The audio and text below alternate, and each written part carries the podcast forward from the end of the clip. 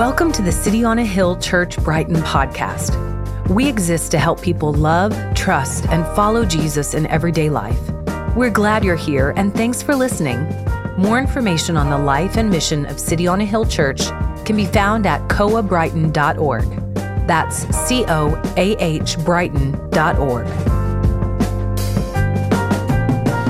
afternoon, church. Uh, we are excited about today because we finally come to our third week of walking through this sort of rain shower of blessing that Paul is talking about in this passage. If you've been with us, uh, we've been journeying through the book of Ephesians, which is written by a Christian missionary named Paul to a church that he planted. And this week, we're sort of uh, coming to a completion of this long run on theological sentence about all of the blessings that a Christian or a person who has a relationship with God has in Christ. And so uh, I know we don't have all of the things on the screen, so I'll kind of give you a heads up. But uh, what we're doing is we're going verse by verse through this to really see what God would want us to know about who He is and what that means for our life today. And so if you're taking notes, uh, this message is called Blessed Beyond Belief. Blessed Beyond Belief. Um, if you guys have noticed, there's been so many stories written and movies made about this uh, theme or idea of inheritance, right? uh, where a rich relative passes away, and then they leave their riches to that unsuspecting, uh, lowly family member. And it's all over movies. For example, uh, have you guys seen that 1992 movie comedy, King Ralph? If you guys know what I'm talking about, in it we learn that every member, uh, some of you guys are laughing because you know it's a silly movie. Uh, every, mo- every member of the uh, British royal family dies in this freak photography accident. But there's this one distant American relative and he's found to give this inheritance to. And it's this Las Vegas lounge singer named Ralph. It's played by John Goodman. He is crazy, he is crass, and he is crude, which is everything the, the British family is not. But over the course of the movie, you see how this new identity of royalty and this new royal inheritance changes everything about his life. Or maybe you didn't see this one, but did you see the 2002 movie Mr. Deeds, where Adam Sandler plays the same character he always plays? But this time he inherits $40 billion from this distant great uncle that he really didn't even know. And again, over the course of the movie, you see how this new inheritance gives him a new identity. It changes old habits and radically affects his life as a struggling pizza restaurant employee. Guys, this theme of inheritance makes for such a great story, doesn't it? And it comes up over and over again in our cultural storytelling. And the question is, why does it? It's as if this theme of belonging to a family and inheriting multiple blessings of being part of this family is woven deep into the human heart. And that's because it is. In today's passage, we'll see that this narrative of inheritance is actually our story. If you call yourself a Christian, this is the truth that we're learning that we've been adopted into God's family through our faith in Jesus. And therefore, you have obtained something called an inheritance. And listen, that inheritance changes everything for you. It changes things about the past, things about the present, and things about the future. So, with that in mind, today we're unpacking what is the blessing of inheritance. So, let's jump right in by looking at verse 11. Let me read this to you again. Paul says, which is the author of this, uh, directed by the Holy Spirit, he's giving us this word, and he says this In him we have obtained an inheritance having been predestined according to the purpose of him who works out all things according to the counsel of his will, so that we who are the first to hope in Christ might be to the praise of his glory. Verse 13, in him you also, when you heard the word of truth, the gospel of your salvation, and you believed in him, you were sealed with the promised Holy Spirit who is the guarantee of our inheritance until we acquire possession of it to the praise of his glory. These last three verses make up the third section of blessings. These last four verses make up this third section of this blessings that we've been looking at through our study of Ephesians. For the past few weeks, we've been going through verses three through 14 where the Holy Spirit, through Paul, is detailing multiple blessings that we receive by being in a relationship with God and what that means for your and my everyday life. So far, we've seen how in the original Greek language, this uh, massive run on sentence, uh, verses 3 through 14, is one really long, theological, rich sentence where the author Paul is presenting one cascading description of God's blessing in Christ after another, after another, after another. And with every description, Paul is exploding, guys, with joy and with worship as he details to us the wonders of what God has done to bless us through a relationship with Him.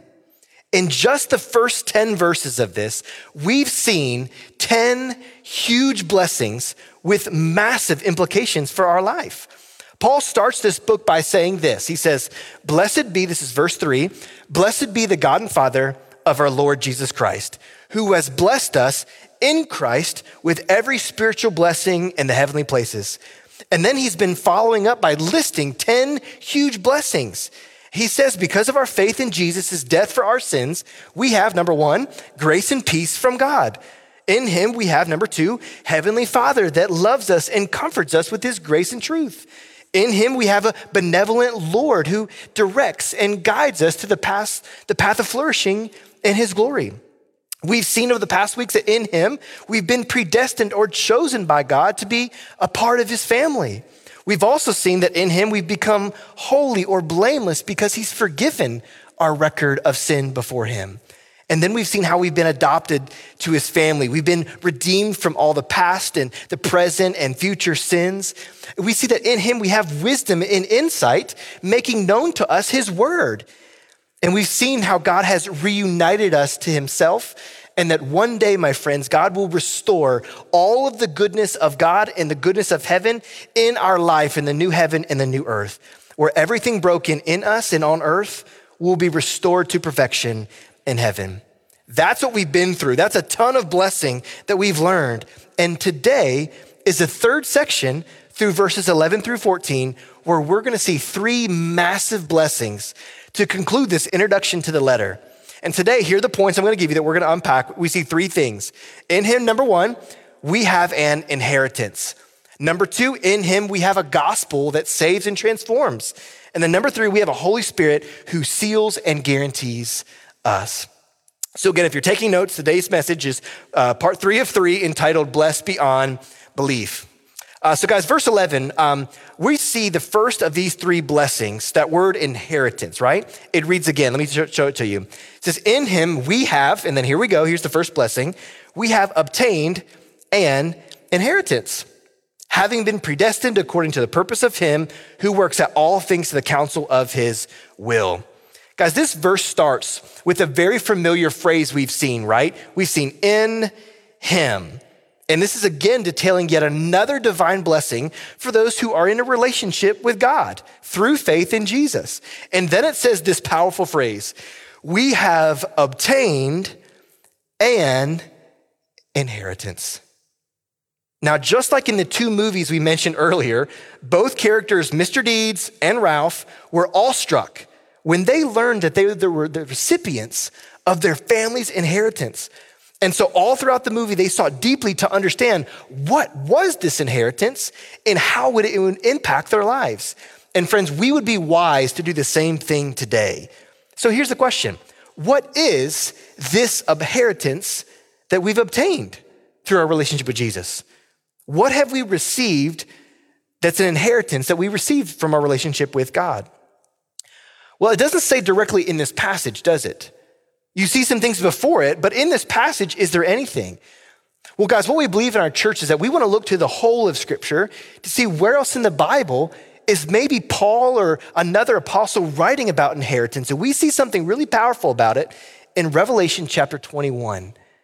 Revelation chapter 21 gives us a brief but beautiful description of our heavenly inheritance because of the relationship we have with God. It says this God will wipe. This is what we get in the future. Picture this for a moment. Think about all the pain or suffering or struggling that you've been through, and then think about this. This is your inheritance. God will wipe every tear from our eyes. There will be no more death, no mourning or crying or pain, for the old order of things will have passed away. God and those who have trusted in a relationship with Him, they'll dwell actually together, face to face, in joy and harmony for all of eternity. Everything old will be made new, every injustice made right, and everything broken in us and around us will be restored because of Him. And then we see this that a beautiful new Jerusalem will be restored city, and it will be our city of residence. We'll live there, where again, there's going to be no corrupt power or politics in place. This place, this inheritance that we're going to live, there will be people from every nation and every tribe and every tongue will be gathered in unity and equality without prejudice or racism. In that place, there's this symbolism of this tree of life or the river of life that issues from the heavenly throne of God. And it symbolizes to us this tree of life and river of life, God's real gifts of eternal joy and fulfillment and love and peace, security and comfort, all of which are the things our lives long for the most. And this passage is telling us that for those who have a relationship with Christ, those who have placed their faith in Jesus, those who have trusted in Him, this is their inheritance. They'll find the most fulfillment in their relationship with God because He is their inheritance. Amen? In 1 Peter chapter 1, verse 4, picks up also on this theme of inheritance and tells us that, like, unlike any possession or inheritance we could receive on earth, it tells us this. We have a heavenly inheritance that is, and then he defines three things. That inheritance is imperishable, it's undefiled, and it's unfading. And it's kept or guarded or protected in heaven for each of you in Christ, who by God's power is guarding it through faith for salvation ready to be revealed to you in the last time. Meaning, friends, that this future inheritance that you and I get will never fade, it will never fall, and it will never fail. It's protected and guaranteed for each of us who have a relationship with God. So, to summarize, make sure we back up and take the high thoughts down to our hearts. What is this inheritance that we've obtained? What is this gift God's given to us? Adam Sandler, did you know what those gifts were in that movie, right? This is what it is. Listen, our inheritance is this it's getting God and His goodness forever. His restoring power, His healing presence, and His redeeming love for all of time. To say it most clearly, my friends, God Himself is your inheritance. God is the point of the gospel. God is the point of heaven. God is the point of your inheritance. The riches of what you need most in this earth is the riches of who God is in heaven. And Christian, he's telling you today that through this text, he is yours forever to heal every wound, to fix every problem, and to be the fulfillment of every longing you have in your life. And this is yours forever in him. And friend, there is no need to look any further to anyone or to anything. As King David wrote in Psalms, he says this with this idea of this inheritance it's, it's God. He says, Lord, you alone are my portion and my cup meaning you're the thing that fulfills me. It's not just food or my job or my marriage or my singleness or my dating or sex or over drinking after a hard day of work. It's not that that's his portion. He's saying, God, you are what fulfill me. You are what satisfy me. He says, he continues in this psalm in Psalm 16, you make my lot secure. Not how much money I get, not making sure that I have a spouse so that I'm cared for, not making sure all my medical coverage is in place, that I don't get a PhD so that I can secure a great job and take care of my debt. Those things are good and fine, but David's saying, You are my security because you don't shake, you don't fall, you don't fade. You alone are my portion. You make my lot secure. The boundary lines of my life have fallen in pleasant places. Even when it's challenging, you make it good. And he says, Surely I have a delightful inheritance.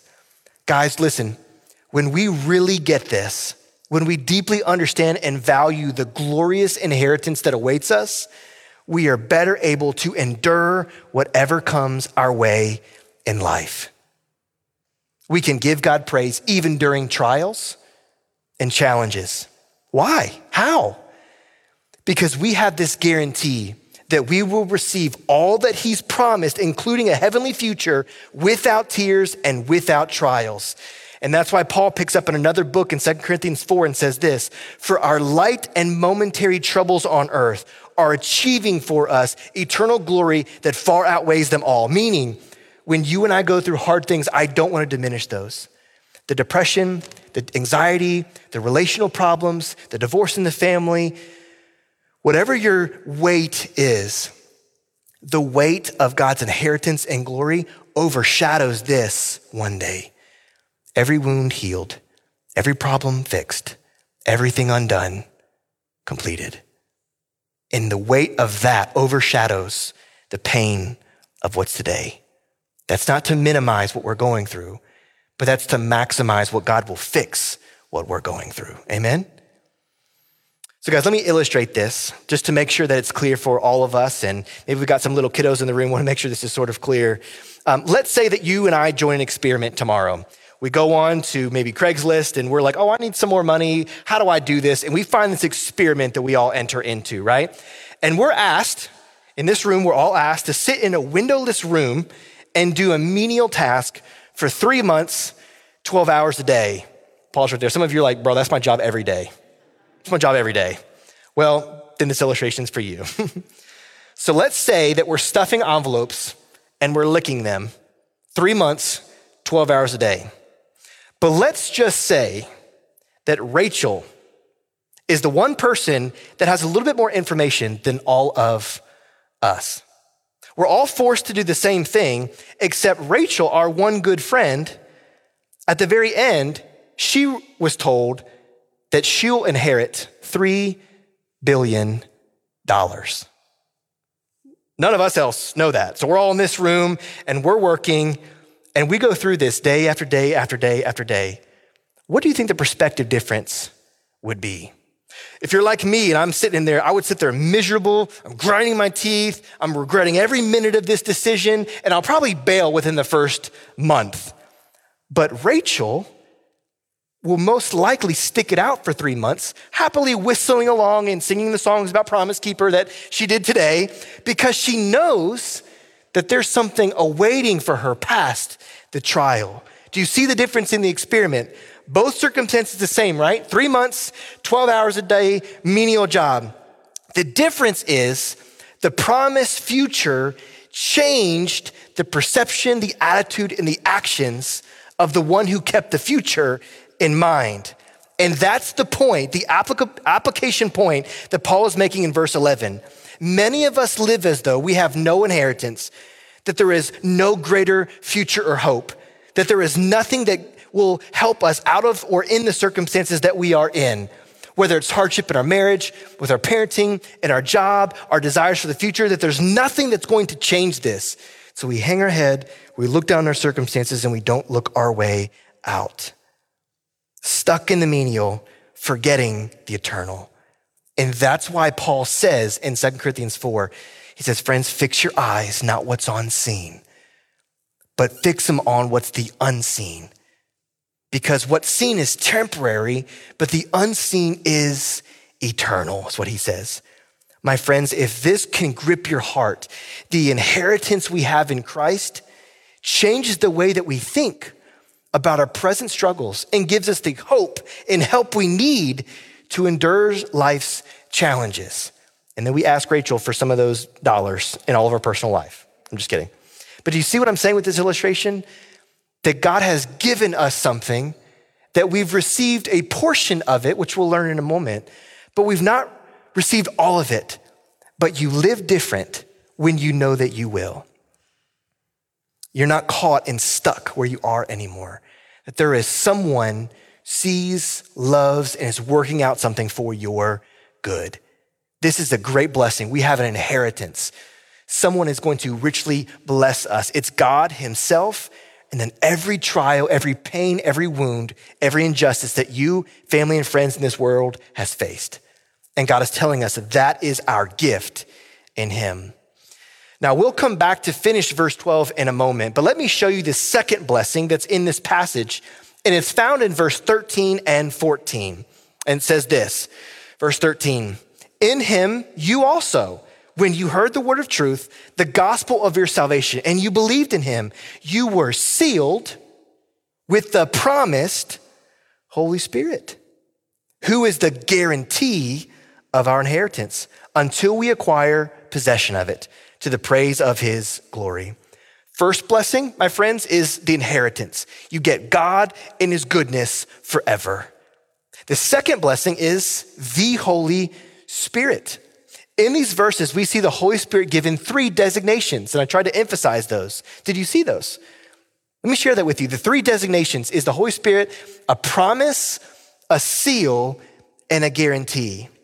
First, the Holy Spirit is rightly titled here the promised Holy Spirit. But why is he called the promised Holy Spirit? Well, God promised through the Old Testament prophecies, prophecies and through Jesus himself that one day God would send the very spirit and very presence of God himself to dwell with each person who trusts in the death of Jesus for the forgiveness of their sins. Whom God did provide this for the people on the day of Pentecost, and he provides that for everyone who trusts and turns to Jesus by faith. The Holy Spirit's presence in our lives is proof of God's promise to us that our inheritance is here now and the fullness of it is coming soon. So if you have the Holy Spirit in your life, this is proof of the promise. You have part of the goodness, but it's going to get even better later. Secondly, the Holy Spirit is not only called God's promise, but he's called God's seal. Well, why is he called God's seal? Well, in the ancient world, seals were used in a similar way today, not like, like ocean seals, right? But like this seals, just to make sure that's all clear in here. I think I saw my, my daughter like kind of peek up with seals, like different kind of seals. Uh, in the ancient world, seals were used in a similar way. Think about cargo, uh, think about envelopes. They were sealed before they were shipped to guarantee the validity of the context. A seal also, therefore, conveyed the authenticity of the ownership. Often, person would put their initial, or they would have a ring, and it would have their special initial kind of engraved. They would take some wax and they would put their ring seal on it to show that it is indeed theirs. And whatever's inside of it is their authority. And what we're seeing in this passage is the Spirit is the seal that's given to believers to verify they belong to God's family. The coming of the Spirit, along with Jesus' resurrection, convinced the people in the early church that the end times had begun. God sees them, and the fullness of inheritance is on the way for them. Thirdly, the Holy Spirit is God's guarantee, it's his pledge by which he undertakes to bring his people safely to their final inheritance. That word guarantee here is originally a Hebrew word which seems to come in some Greek usage through the trading system.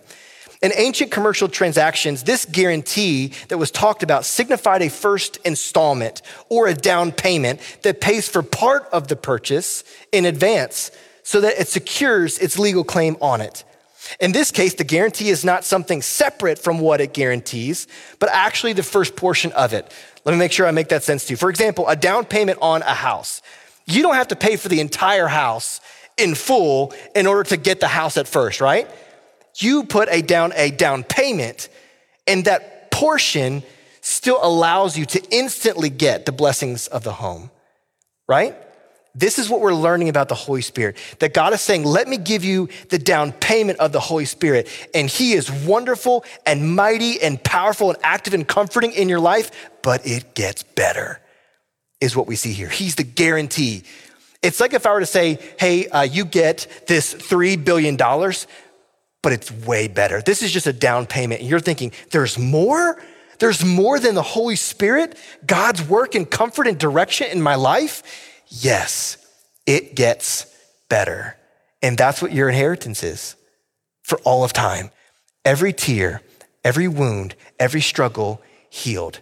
Every moment you're like, what do I do next? I have no direction. I'm not sure how to make my thoughts. I like, I need some help. Like, what am I supposed to do with my life? What's God's will? Like, that will never happen to you again. Any abuse, neglect, harm you've been through, mistreatment at work, with the guardian, with the child, it's all done. He heals it. He repairs everything broken in us. And the Holy Spirit is God Himself, and He's saying, He's just 20%. Wait until the end. Guys, this was mind blowing for me when I was studying this past week. To call the Holy Spirit just sort of a guarantee of something greater to come is mind blowing. If you're a Christian, you know that you've received God's presence, His care. He's reminding you of His love, He's leading you in the path of His will. And sometimes we listen, sometimes we don't listen, but God has given us His presence, and God's saying, mm, it gets better. It gets better. And giving Him to us, God is not just promising our final inheritance one day in the future, He's actually giving us a foretaste of it now through the Holy Spirit's present and activity in our lives. Listen, the Holy Spirit is God's very presence and gift to the Christian, showing that we are indeed His. And He bestows to us a sense of God's presence and involvement in our lives. The obvious benefit of having the Spirit is a sense of peace and security that comes with belonging to God. And how do we know if a person, if, if he or she has the Spirit? The Bible tells us in the book of First John that there's something that a change happens to them, and mainly a change called love. Changes both the work of the Spirit and the evidence of the Spirit in the Christian's life. The reality of belonging to God is the reality in which we must live. God is at work in doing this planning, blessing, valuing, and loving people. If the same work that He's doing in Himself is the same work He does in a Christian, then you'll see this. You'll see a Christian love, value, plan, and bless others. The proof that you have the Holy Spirit in your life do you love God more? Do you love others more than yourself? Are you learning to love God more and hate sin more? What does it look like? These are the marks of someone that the Holy Spirit has in their life. Even more than that, the Bible is filled with detailing the blessings that come with the relationship with God and the Holy Spirit's presence in our lives. For example, this is some scriptures. Through him, we receive wisdom and illumination to perceive the meaning of the Bible and the implications of the gospel. We just learned that last week. Through God's blessing, we can learn and understand the meanings of the Bible. He gives us wisdom and insight. What's mystery is now clarity because he revealed it in his word. We also receive an inner strengthening by God. We receive access to the indwelling presence of the God who, who guards and guides us. We receive the blessings of God restoring all things. We receive the desire to live godly lives, turn from sin, partake in thankful worship, and also receive his comfort, guidance, care, and help in prayer. This is what the Holy Spirit does for us, and this is only a down payment. It's pretty powerful to think there is someone who does actively pray for you, and it's God Himself. That there's someone who is seeking to give you guidance to comfort you, to give you clarity. There is someone who does this, and he is eager and desirous to do this. So, guys, you're not alone. Whatever huge decision or struggle you're in right now, there's one that's been assigned to you to help you, to lead you in that same place. Guys, this is, this is only a down payment, and it keeps getting better. So, guys, I don't want you to miss this. Um, there's something major in this passage that we haven't talked about in the past few weeks because it's crescendoing here to the end. All of these blessings given to us in Christ have been given for a specific purpose. Have you noticed it? Did you notice it the past three weeks that the blessings are given, quote, to the praise of God's glory? Three times now, we've seen Paul tell us that all of these blessings, these cascading one after another, after another, after another, are all to result in us glorifying God with our hearts and with our lives. Did you see that before? Look in your Bible again. It's there. Look at it. Verse 5 and 6, he writes that God chose and predestined us to be his children. Why? to the praise of his glorious grace. And then God gave us an inheritance and appointed us to live for the praise of his glory, verse 12. And that one day we will finally be redeemed and restored as his people in heaven who are his possession. Why? Verse 14, to the praise of his glory. Three times this phrase is used, and it deserves our time to unpack it. Now, see, the glory of God is the revelation of God. It's him coming out behind the curtain and saying, Look at who I am. The revelation of God is the glory of God's grace, it's his self disclosure to the world. To live to the praise of his glory means for us to worship him in our words and our deeds, or to reveal something about him to others. To give God glory is to put God's attributes or character on display. So let me give you an example. Do we speak the truth at our work?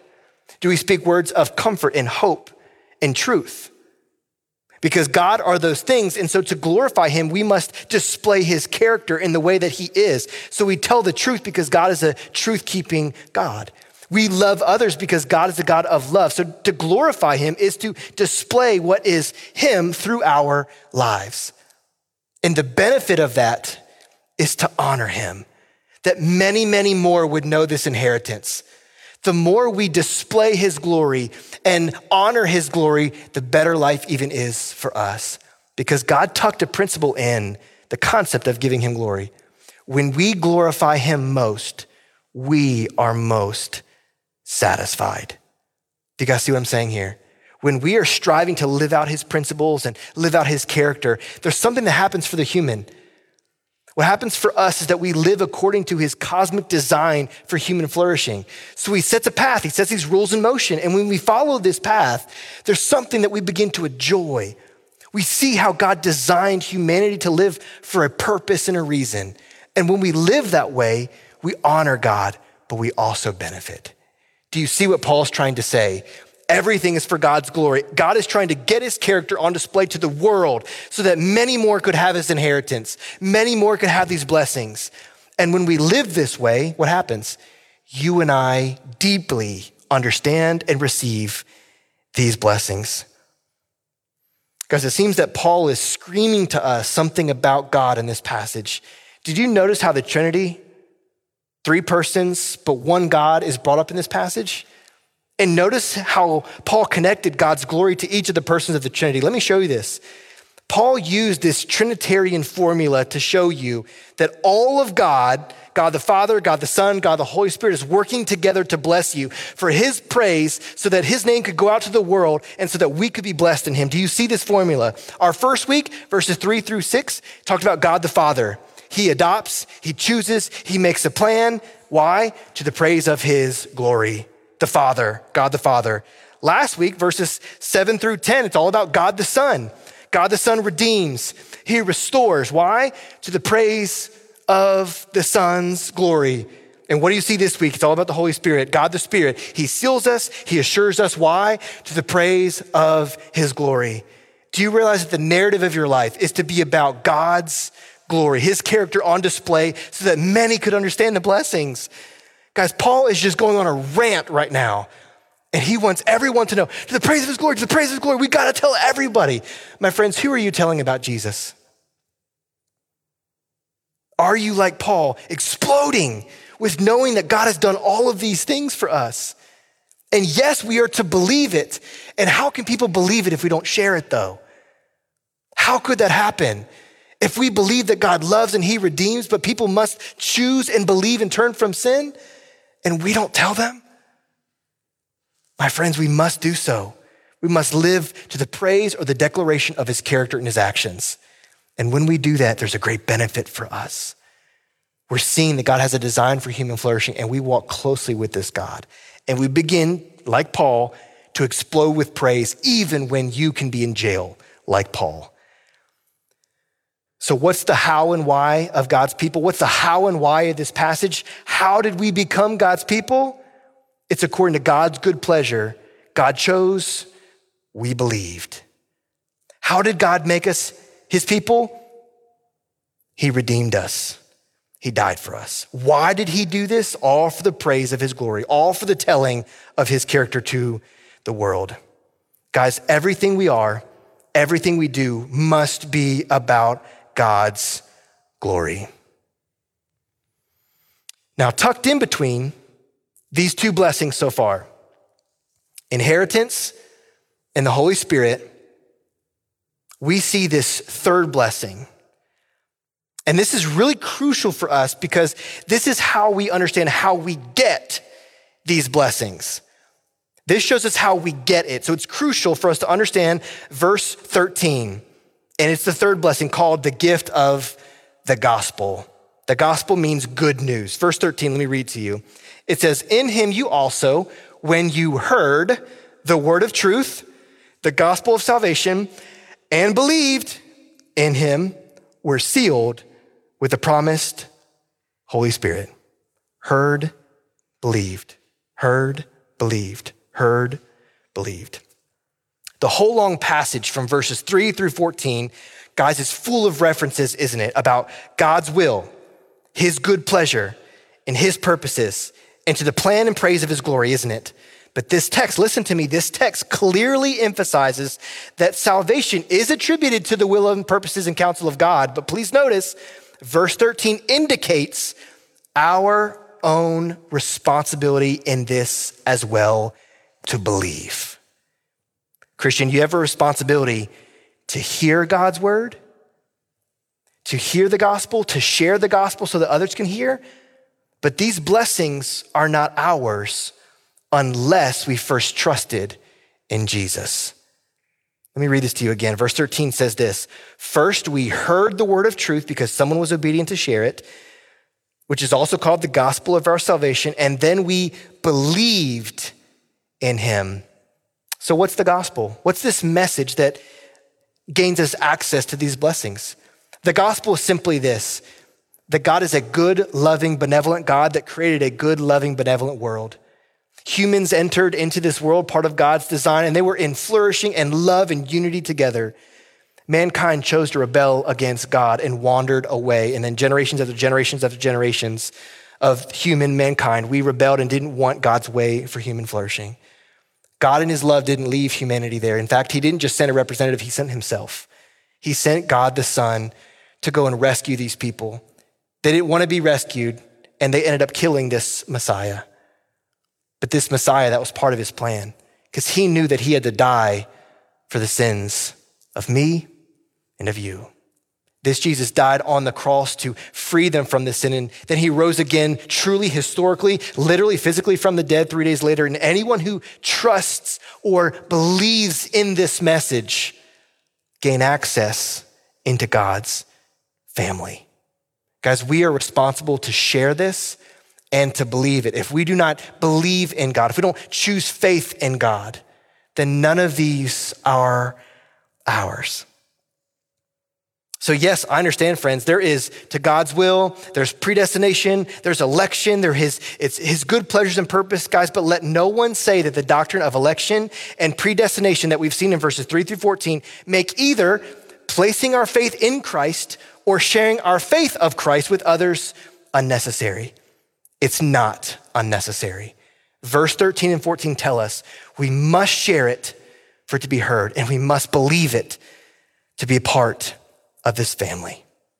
Our responsibility to believe the gospel is the very means that God has appointed by which he delivers us from the bondage of sin's penalty. We must believe. And sharing our faith with others is the very means that God has appointed for which he seeks to rescue others from the blindness that sin causes and to bring us into the saving message of Jesus. This text tells us that both sharing the gospel and believing the gospel are necessary. Only hearing salvation is insufficient. People are responsible for believing the good news of what God has done to forgive our sins on the cross. Our confession of and our belief in Christ are the basis of this salvation. For Paul, belief was no mere assent to this kind of rules or, or orders of things or just this acknowledgement of the Messiah. No, belief entailed accepting not only that the gospel of Christ is true, but the gospel of Christ must be for me. I need a savior. So, here in this passage, what do we see?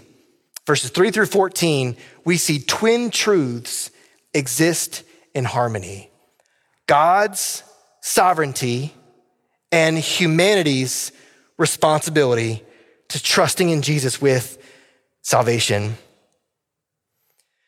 There's a great uh, preacher that I often um, cite, and he was a preacher that was in uh, Britain long ago. Um, Pastor Charles Spurgeon was asked the following question by one of his members about this very passage.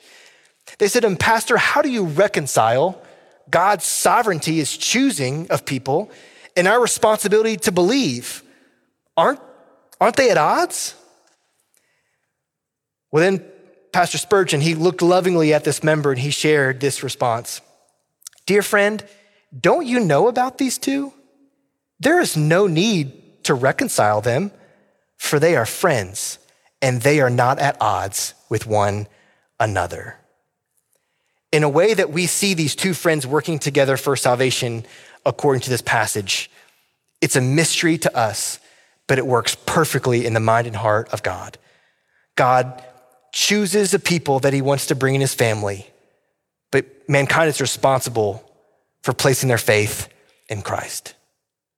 So, my friend, if you're in this room and you're still exploring the claims of Christianity, today I want to urge you would you believe in Jesus? Would you turn from your sins, see them on the cross, say, Jesus, I need you to die in my place so I can have a place with you in heaven? You must believe.